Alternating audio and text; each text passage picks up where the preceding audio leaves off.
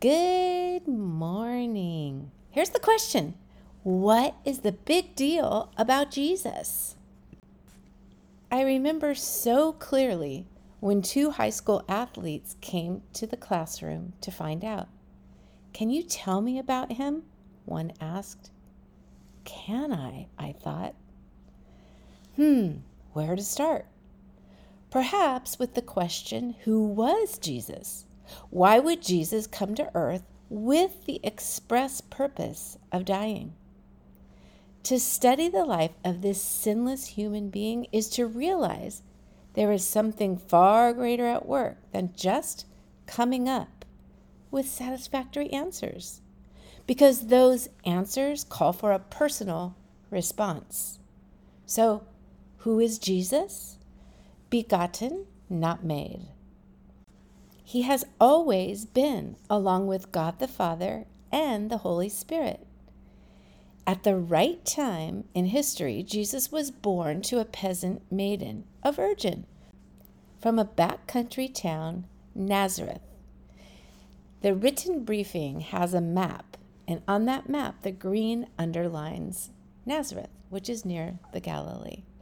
Jesus was born to Mary far from little Nazareth at a time when the census workers did not go door to door, but when all had to travel to the city of their lineage to register. For Mary's betrothed, Joseph, that meant traveling south to Bethlehem because he was of the line of King David. It was at least a three day trip from Nazareth at a time when Mary was close to delivering her holy child. Looking at the map, Bethlehem is underlined in orange. We do not know much about Jesus' childhood in the little town of Nazareth, though we know that Mary and Joseph knew the Messiah was growing up in their home, eating at their table. They raised Jesus like other Jewish children, steeped in the scriptures, the religious observances and feasts, and equipped him in Joseph's trade. Jesus began his ministry around the Sea of Galilee at the age of 30. You see it circled at the northern part of the map. Recruiting 12 men to work alongside. We call them the disciples. He would befriend and mentor them, and one day leave his work for them to take to the world. They looked on as Jesus taught of his Father and of the kingdom which would have no end.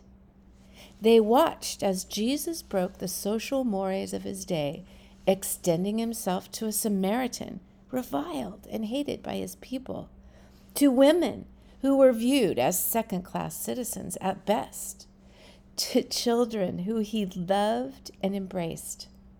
He offended the pious Pharisaical Jews, healing on the Sabbath. He broke the laws of nature by working miracles, casting out demons, and restoring sight to the blind. Neither the Jewish teachers nor the Roman leaders could figure him out, and they certainly could not contain him. Jesus was at home with sinners and people of ill repute, dining with crooked tax collectors and loose women. His love drew them to holiness as he modeled a better way, taught by example in word and in deed. Jesus knew his strength lie in his connection with his Father, so he met alone to pray, to connect, and to seek direction. He said and did only what his Father had him do. He did not execute his own will, but rather his Father's plan and purposes. Ultimately, he allowed himself to suffer and die without defending himself. For you, for me. That's who Jesus was and is and wants to be to you. I understood so much more about Jesus when I got to see where he lived. Then I could visualize the topography he traveled, the distances, the rugged land, etc. Flying all night, tonight, to Tel Aviv, my group will gather Monday Eve in Tiberias on the Sea of Galilee, 39 of us. Because several I love and highly value have asked me, I'm going to share what I can this next week of Jesus, of the land, the people, and the sea.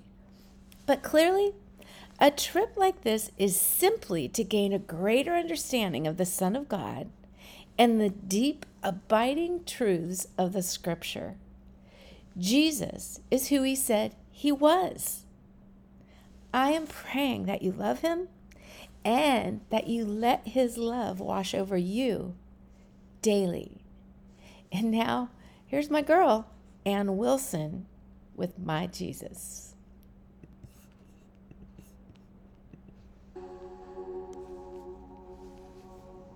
Are you past the point of? Is your burden weighing heavy?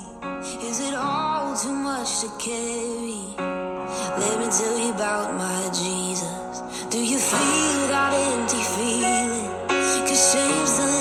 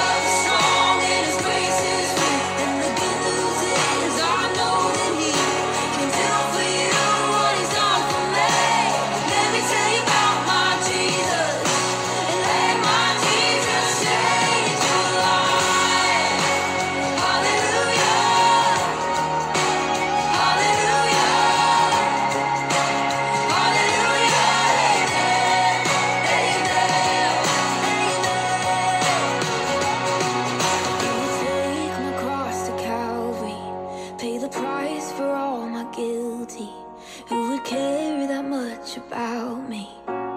Let me tell you about my Jesus. Oh, He makes a way where there